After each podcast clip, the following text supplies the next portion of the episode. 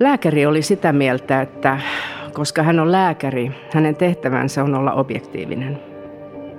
Ja objektiivisesti katsottuna minun sairauteni hyötyisi siitä, että laihtuisin. Eikä sen ääneen sanomisessa ole mitään pahaa, päinvastoin se on hänen työnsä. Tässä lääkäri ei ollut väärässä. Minulla on sairauksia, jotka saattaisivat voida paremmin, jos painaisin vähemmän. Sitä lääkärini ei kuitenkaan ymmärtänyt, että niin painopuhe kuin kehonpaino eivät kumpikaan ole ympäröivästä todellisuudesta ja yksilön historiasta irrallisia asioita. Eivät ole vain minun terveyslaiminlyöntejäni. Tämän kaltaisin sanoin lääkäreistä ja terveyden edistämispuheesta kirjoittaa läskiaktivisti Raisa Omaheimo ihan just ilmestyneessä kirjassaan Ratkaisuja läskeille.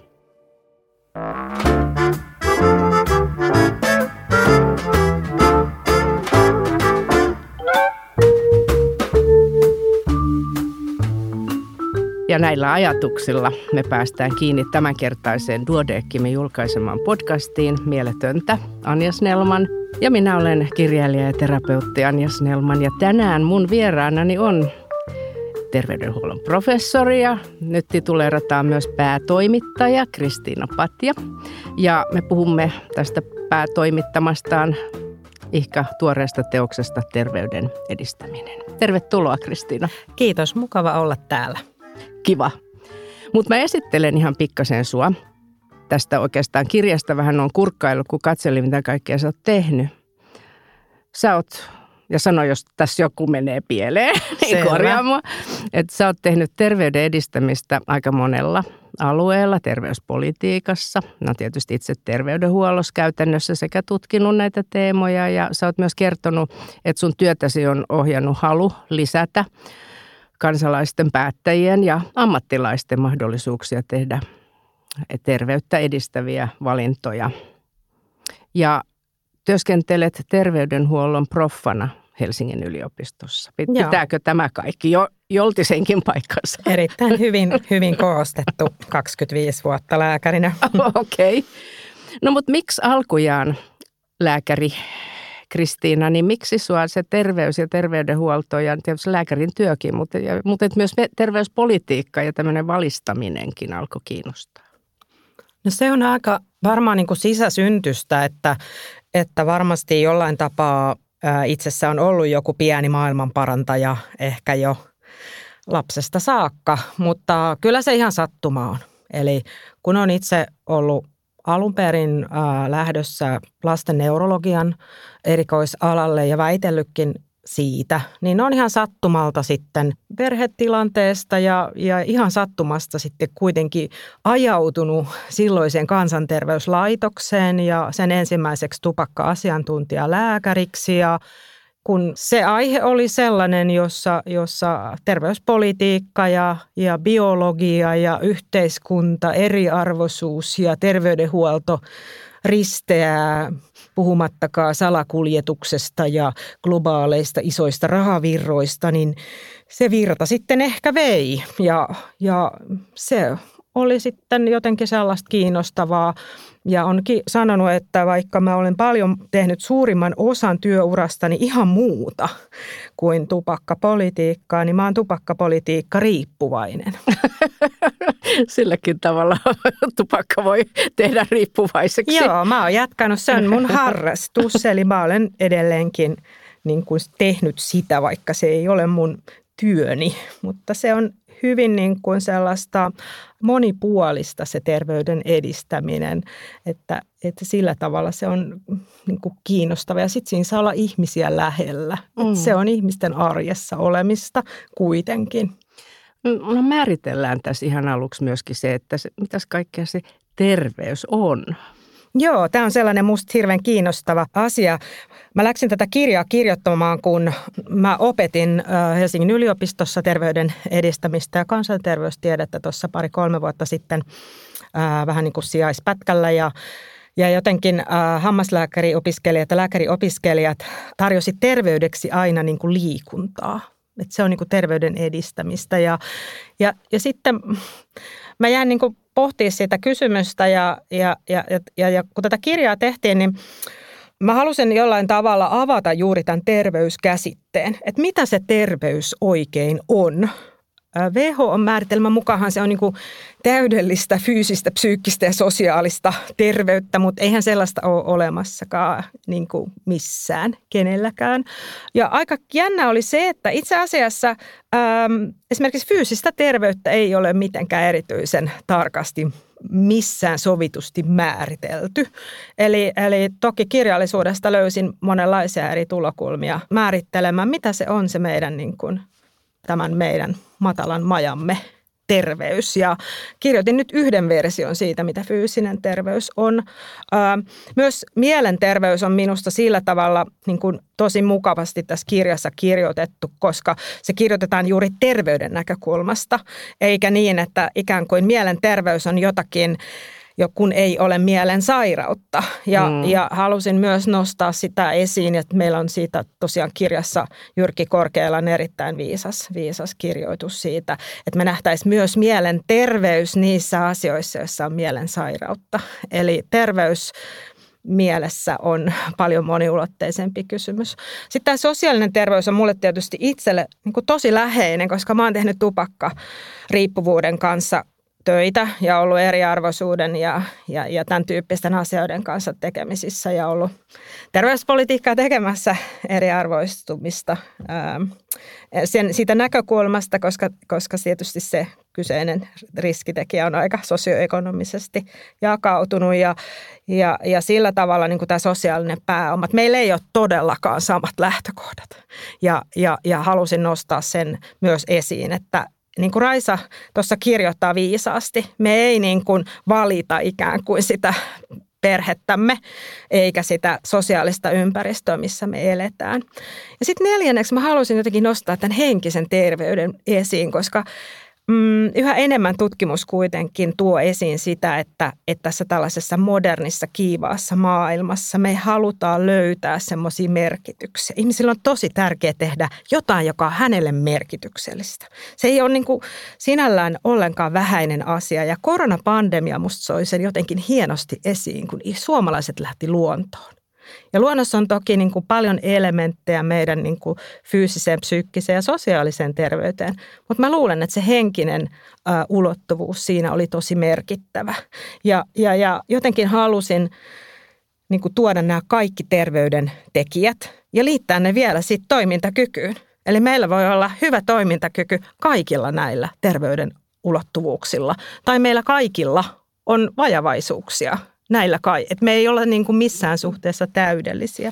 Ja mä toivoisin jotenkin, että, että, että jos me ymmärrettäisiin tämä terveys laaja-alaisesti, niin se nostaisi ihmisen keskelle, koska ihminen on sen terveytensä kanssa kuitenkin siinä arjessaan. Ja se on se, mitä me edistetään. Mm.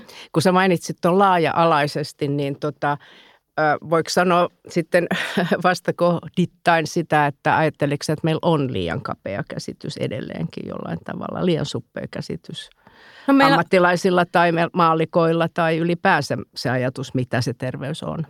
Mä luulen, että, että meidän ihmisten kokemuksellinen terveys on ihan laaja-alainen. Mä uskon, että jokainen tunnistaa niin kuin arjessaan niin kuin kaikkia näitä terveyden ulottuvuuksia. Ei ehkä osaa sanottaa niitä, mutta, mutta meidän elämä koostuu niistä. Mä en jotenkin ajattele, että, että, että ikään kuin me ihmisinä emme tunnistaisi niitä.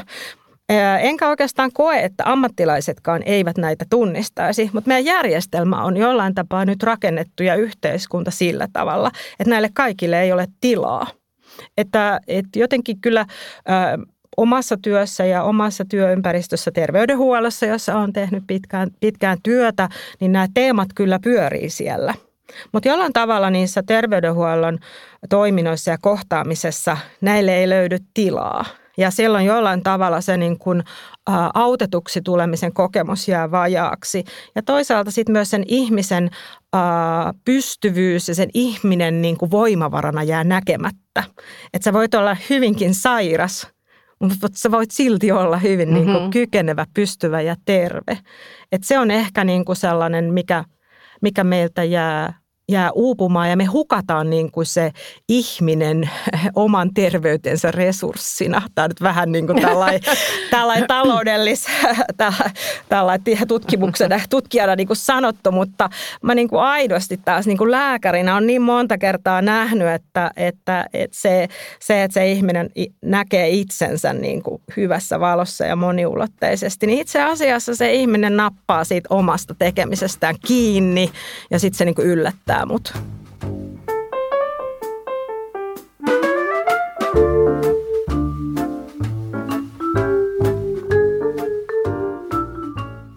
kaikesta tästä, mitä olet puhunut, niin oikeastaan saan jo vastauksen tähän kysymykseen, kun tämähän on aika massiivinen hanke.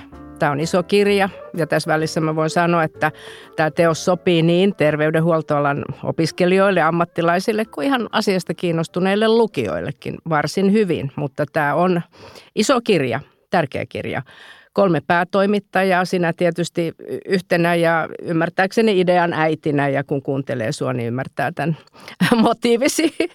Siinä on, korjaa taas, jos mä oon väärin nämä, nämä, nämä tota, ottanut talteen, yhdeksän laajaa osaa, 54 eri teemaista artikkelia ja sitten siinä on liki 50 kirjoittajaa, että oliko siinä 47 vai luiksi, kun siinä on niin kuin joissakin artikkeleissa on useampi kirjoittaja, että jylhän massiivinen hanke – mutta itse sä mainitsit jo tuossa vähän tuosta, mitä pandemia-aika tuotti, eli, eli luonto ja ihmiset meni, meni maalle ja hankkivat niitä mökkejä, mutta, tota, mutta et liittyykö siihen tavallaan se, että aika monelle myöskin se parisen vuotta toi, toi tota, tätä terveyspolitiikkaa ja tavallaan semmoista niin kuin väestötason toimia ja niiden vaikutusten arviointia ja ylipäänsä niin kuin arvovalintoja, että kun oli tämmöinen aika rankkaa keskustelua siitä, että ketä hoidetaan, missä järjestyksessä hoidetaan ja niin poispäin, niin miten mä nyt kysyisin, että nopeuttiko se tämän teoksen niin kuin, niin kuin sitä merkityksellisyyttä, mitä ajattelit, että se tässä ajassa toisi? Tuo on hirveän kiinnostava kysymys. Tämä teoshan sai alkunsa ennen pandemiaa, eli mä olin itse Sloveniassa kirjoittamassa sellaista verkkokurssia opiskelijoille ja, ja, ja sen, se lähti niin kuin mun tarpeista. Ja, ja sitten tosiaan pyysin tähän ö, psykologian tohtori, dosentti, professori Pilviki Apsetsin Tampereen yliopistosta, koska hän on siis käyttäytymistieteilijä ja halusin ilman muuta tähän niin kuin vahvan käyttäytymistieteellisen näkökulman. Ja sitten vielä vahvan terveydenhuollon osaajan pitkällä kokemuksella oli professori Päivi Rautavan. Ja, ja oikeastaan niin kuin pandemian aikanahan me keskusteltiin tästä kirjasta. Tämä kes, kirjan niin kuin rakenne on luotu meidän yhteisissä keskusteluissa pandemian keskellä. Ja ehkä se, nyt kun sä sanotat sen noin, niin mä luulen, että varmaan niin kuin se vahva niin kuin se sellainen niin kuin kokonaisvaltaisuuden niin kuin näkemys siinä varmaan vahvistui siinä, koska terveyspolitiikkaa ja arvovalintoja tehtiin tosiaan siinä juuri pandemian aikana. Ja, ja nimenomaan niin siellähän nousi sekin esiin, että ihmisen elintavoilla, valinnoilla ja kyvyllä toteuttaa näitä ohjeita oli todella suuri merkitys. Eli nämä terveyden edistämisen perusteemat itse asiassa oli siellä myös pandemian keskellä. Eli pandemia ei ollut siis lääketieteellinen ongelma. Se oli siis väestötason ää, terveyshaaste ja, ja siinä oli juuri kysymys väestöterveydestä. Ja, ja tämä on ihan kiinnostava ajattelu, ajatus, tämä arvovalinnat ja itse asiassa niin kun tässä kirjassahan on hyvin vahva etiikkajuonne. Me haluttiin nostaa tässä esiin tässä kirjassa juuri tämä arvot ja eettisyys, miten pulmallisia nämä kysymykset on. Eli kun me ähm, emme käy sitä arvokeskustelua, vaan ryhdymme toimimaan, niin, niin, niin väistämättä me aina poljemme jonkun toisen väestöryhmän äh, terveyttä. Ja näinhän tässä sitten itse asiassa jälleen kerran kävi. Kuinka paljon se seurasit sitä keskustelua tai tuliko, tuliko se sua lähelle ajatukset niin kuin ikääntyneiden hoitamisesta tai, tai sitten sielläkin tavallaan se ihmisten painoindeksit ja kaikki tämmöiset, jotka vello siinä keskustelussa, ketä hoidetaan, ketä kiireisimmin hoidetaan ja niin poispäin. No tämä kosketti mua ihan käytännössä, koska mä olin myös käytännön lääkärinä potilastyössä, eli, eli ihan arjessa mietit, niin kuin miten, miten hoitaa, miten kohdataan, miten ää, rajataan ja, ja että se, se oli ihan arkea. Ää, se kosketti myös mun henkilökohtaista elämää tietysti, koska mullakin on, on, on äiti ja, ja, ja puolison äiti, jotka on ikääntyneitä ja, ja, ja mietittiin juuri, että kuinka me suojaamme omia omia läheisiämme. Että sillä tavalla se kosketti.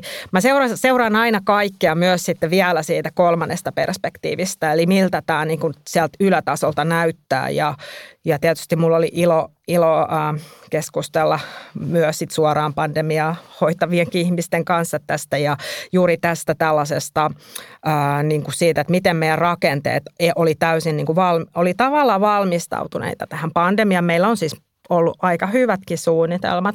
Mutta sitten miten meidän poliittinen päätöksenteko ei kuitenkaan ollut niin kuin, äh, valmistautunut siihen dialogiin asioid, asiantuntijoiden mm. kanssa. Et se oli sellainen ehkä jotenkin salai äh, niin kuin kiinnostava seura, seurattava sitä ikään kuin vastuun pakoilua, jota se pandemia tuntui, tuntui niin kuin, äh, no, noudattavan, että ne roolit meni sekaisin. Ja se oli minusta sellainen niin kuin ehkä oppi tästä, että että tällaisissa kriisitilanteissa terveydenhuollossakin, niin ne roolit, niin kuin aina kun on kiire, niin roolit, roolit vedetään sitten niin rooleina. Ja sitten voidaan olla, niin kuin, kun on rauhassa, niin sitten voidaan olla niin kuin ellunkanat kahvihuoneessa. Mutta siinä kriisitilanteessa se on tosi tärkeää ja, ja tietysti se niin kuin tuollaisissa ää, niin kuin, ää, akuutissa hätätilanteessa tietysti niin kuin hirveän selkeää, mutta kyllä tässäkin se roolitus meni, meni aika kirkkaasti sekaisin. Että kyllä mä sitä seurasin tosi aktiivisesti ja vähän niin kuin monesta ää, tulokulmasta. Mun mielestä siinä jotenkin mulle taas siinä ihanasti tuli esiin se, että, että sieltä nousi niin kuin se yhteiskunnan niin kuin semmoinen niin kuin koossa pitävä liima. Että meitä pitää koossa kuitenkin niin kuin bussikuskit, rekka, rekka-auton kuljettajat, kaupan kassat, sairaalan ää, hoitajat, lääkärit. Eli tavallaan niin kuin me tämmöiset niin höttöammattilaiset, niin kuin mäkin itse olen tämmöinen niin kuin akateeminen tutkija, professori, opettaja, niin, niin tavallaan sitten kun meillä tulee tämä kriisi, niin se tiivistää sen, mikä tässä yhteiskunnassa on kuitenkin keskeistä. Mä toivoisin, että me muistettaisiin se. Että me muistettaisiin, että, että meillä yhteiskunnassa on, on niin kuin todella paljon sellaista merkityksellistä työtä ja, ja osaamista – joka, joka me tarvitaan, että me voidaan niin kuin kansakuntana kehittyä. Ja, ja, ja nyt mä pelkään vähän, että taas me niin kuin unohdetaan se. Että se siinä kriisissä jännästi mulle ainakin tuli niin kuin, niin kuin ihan henkilötasollakin esiin. Että mä ajattelin aina siellä niin kuin kaupan kassalla, että vitsi ihanaa, kun sä oot töissä, että mä saan vessapaperia. niin, ruohonjuuritaso ja se infra, ihan pien, pienet asiat, miten tärkeitä ne on tuommoisessa tilanteessa. Kyllä, ne kirkastuu musta siinä, että, että mä toivon, että ihmiset muistaa, arvostaa sitä, niitä ihmisiä tuolla palvelualalla, että, että me käyttäydytään siellä nätisti.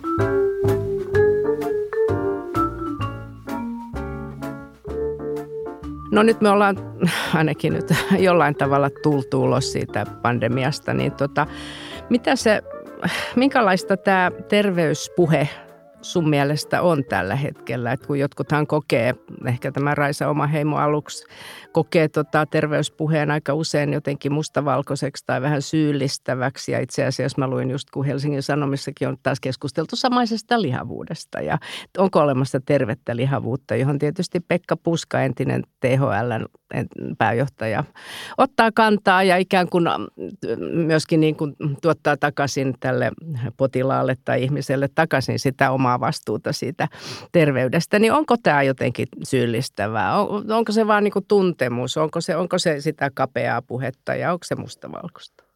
Se on ehkä juuri palatakseni siihen, niin kuin miten me nähdään terveys ja, ja, ja miten me nähdään niin kuin ihminen oman terveytensä, ää, terveytensä toimijana. Että, että mä en oikein usko, että, että yhdellekään ylipainoiselle tulee niin kuin hirveänä yllätyksenä se, se ylipaino, mutta äh, siitä huolimatta se, että, että sitä asiaa ei jollain tapaa nosta esiin, niin kuin tässä Raisa oma heimoninkin tuo esiin, että, että se on tavallaan myös velvollisuus.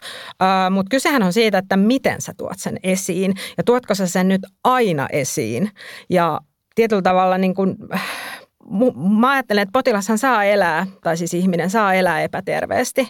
Mun tehtävä on ehkä niin kuin selvittää, mitä hän tietää siitä, ja nythän me ollaan niin kuin, tavallaan terveydenhuolto on niin kuin keskittynyt tähän tiedon jakamiseen. Meillä on sellainen niin kuin ajatus siitä, että tupakoijan pitää tietää, että se tupakoi ja lihavan pitää tietää, että se on lihava ja, ja laiskan pitää tietää, että se on laiska.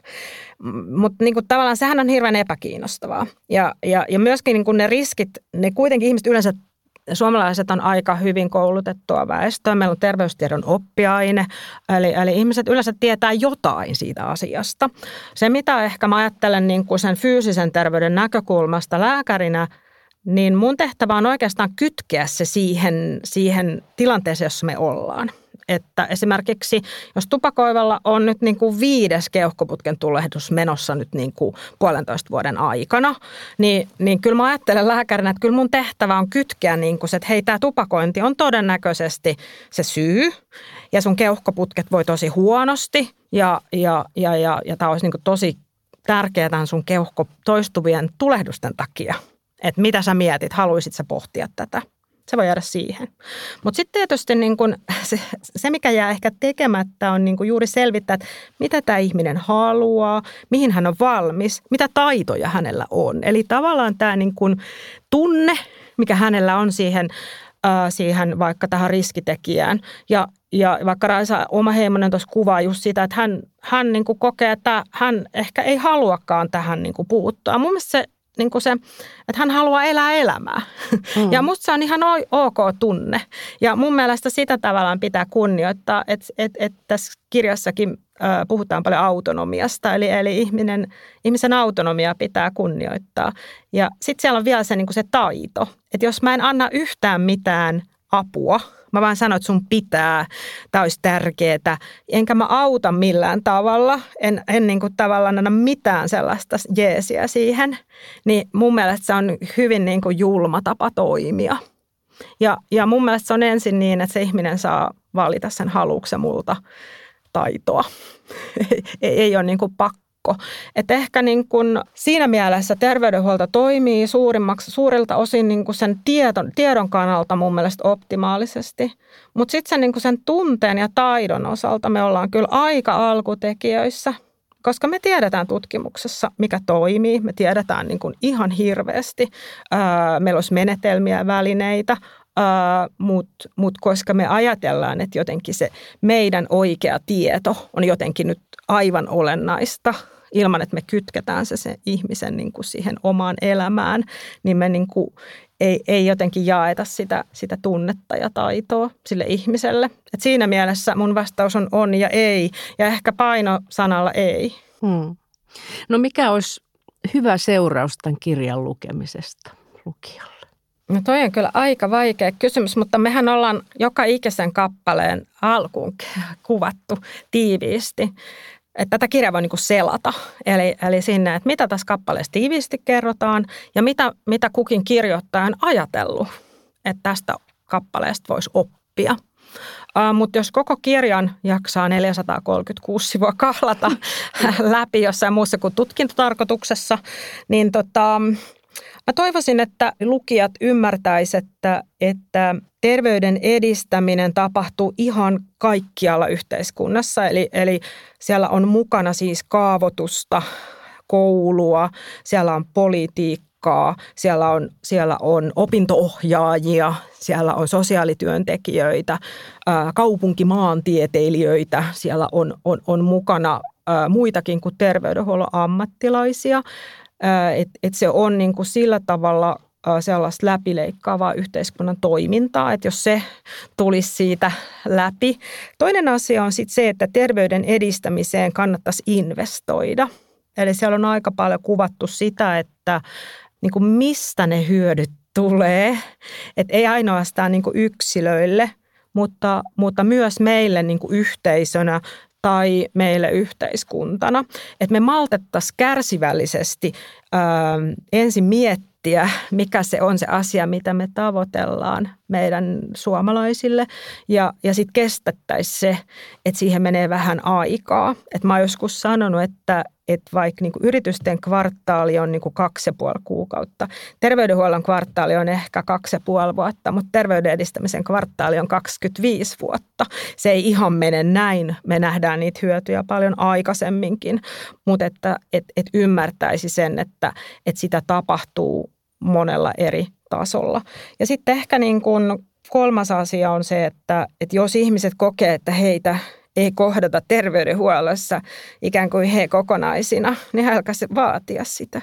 Et me ei niin kuin tavallaan myös terveydenhuollon asiakkaina niissä kohtaamisissa haluttaisiin puhua myös muustakin kuin siitä, että, että mulla on polvi kipeä, koska siitä polven kivusta seuraa sitten, että mä en voi mennä teatteriin ja sitten siitä seuraa, että mä en näe ystäviä ja, ja sitten siitä seuraa se, että mä oon kotona. Että tavallaan niin kuin myös niin kuin nähtäisi, nähtäisi itsemme siellä terveyspalveluissa kokonaisuuksina. Että jos sellaista voimaantumista tapahtuu, niin sitten se voisi olla aika, aika vielä lisäbonus. No joskus fiktio voi kertoa jostain aiheesta tavalla, joka ei ole aina tietokirjalle ihan mahdollista ja mä oon tässä podcastissa aina kysynyt, että onko joku kirja, elokuva tai muu taideteos semmoinen sun mielestä, joka käsittelee tätä aihetta jotenkin jänskällä tavalla? Joo, terveyden edistäminen on niin kuin Mozartin opera Taikahuilu. Taikahuilussahan on, on kokonainen maailma ja, ja, ja siellä maailmassa on, on, on paha – Yön kuningatar ja sitten siellä on aluksi pahalta näyttävä Sarastro ja, ja sillä tavalla niin kuin sitten siellä on erehtyväinen Papageeno ja, ja, ja hänen, hänen lemmittynsä Papageena Eli, eli sellainen kauhea sekamelska, jossa kaikki näyttää täydellisen kaoottiselta, jossa he, niin kuin tämän operan karakterit tekee koko ajan virheitä. Ja kolme megamokaa, jota siis koko operan läpi niin kuin tavallaan yritetään selvitä sit niin kuin mokasta toiseen, mokasta toiseen ja, ja, ja sitten paljastuukin, että, että Sarastro, joka on tämmöinen terveyden edistäjä ja, ja paheiden, paheiden tota noin, niin, äh, terveysterroristi, niin hän onkin sitten hyvä, hyvä ja, ja, ja Yön kuningatar onkin sitten, sitten niin kuin totaalisen paha. Eli siinä on tavallaan nämä niin kuin terveyden edistämisen roolit aika hauskasti se myös, mikä siinä on, niin kuin sillä musta oli aika, aika niin kuin, on niin kuin kiinnostavaa, että, että kaikkein kauneimman aarian ja muistettavimman aarian kuitenkin laulaa yön kuningatar. Eli pahuus ja epäterveellisyys ja kaikki niin kuin meitä kiinnostaa. Me ollaan, me ollaan niin kuin fysiologisesti myös rakennettu sillä tavalla, että et, et tavallaan me tykätään sokerista ja, ja halutaan unohtaa ikäviä kokemuksia ja hetkeksi irrota arjesta. Eli sillä tavallakin niin kuin siinä se, se, se kiinnostavasti kuvaa myös näitä houkutu, houkutuksia, houkutuksia. Ja, ja, ja sitten ähm, ehkä kolmas asia, joka siinä operassa on kiinnostava, on juuri se, että, että me tarvitaan sitten niin kuin se soprano ja koloratuurisoprano ja baritoni ja tenori. Että me tarvitaan nämä kaikki, jotta me saadaan se kokonaisuus. Että sillä tavalla ehkä se kyseinen opera ää, tulee tästä terveyden edistämisestä mieleen – Plus, että se on tietysti kaunista musiikkia ja näin terveyden edistäjänä. terveyden edistäminen on ehkä minulle itselle kauneinta, mitä, mitä, mitä lääkäri voi tehdä. Ihanaa. Siis Mozartin taikahuilu. Tämä taitaa olla ensimmäinen kerta niin kuin aika monen kymmenen podcastin aikana, että joku sanoo ylipäänsä operan tai klassista musiikkia. Aha. Kaikenlaista elokuvia, kirjoja, jopa lastenkirja on ollut, mutta – No mulla on siihen Hienoa. klassiseen musiikkiin tietysti mm. semmoinen, mä en soita mitään, mutta mä olen kuunnellut klassista musiikkia koko ikä, ikäni ja, ja kuuntelen sitä edelleenkin siis kirjoittaessani niin, että tämä kirja on kirjoitettu varmaan Beethovenin, Bachin ja Chopinin ja Musorskin oh. voimin. Ihanaa. Nyt, nyt kun lukee sen, niin voi ajatella, että Kyllä. tulee hyvä täky. Mutta sitten tästä oikeastaan hyvinkin liuuttaa seuraavaan osuuteen, eli tota, täytetään vähän tämän podcastin ystäväkirjaa. Eli en tiedä, sä oot sen ikäinen, että sä et ole ehkä koulutyttönä täyttänyt ystäväkirjoja enää, vai oletko? No, Muistatko no olen semmosia? itse asiassa täyttänyt ja sain juuri tuossa ystävältäni val- kuvakaappauksen omasta ystäväkirjastani nelosluokalta.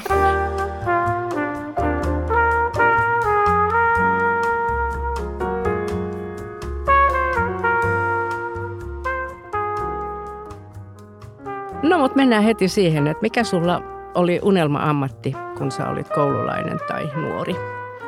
No mä halusin opettajaksi. Se oli varmaan niin kuin semmoinen, mikä Tosin tästä ystäväkirjasta käy ilmi, että olin myös halunnut professoriksi. Professoriksi, okei. Okay.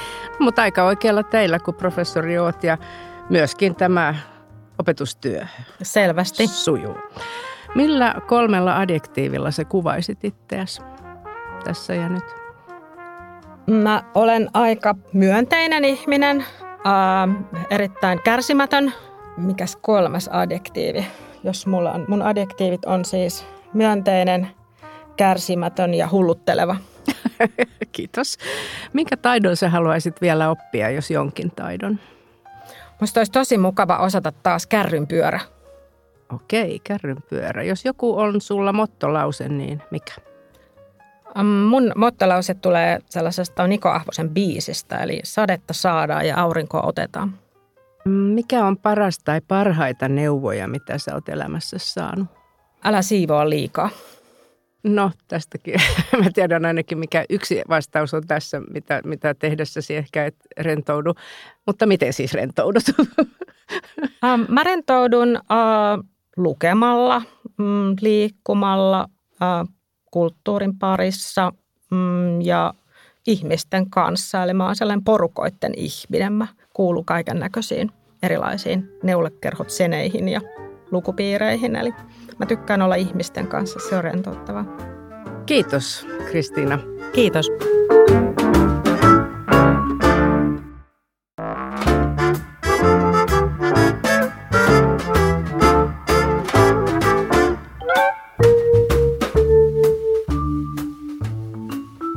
Tässä jaksossahan me ollaan käsitelty Kristiina Patian ja kumppanien kirjoittamaa ja toimittamaa teosta Terveyden edistäminen.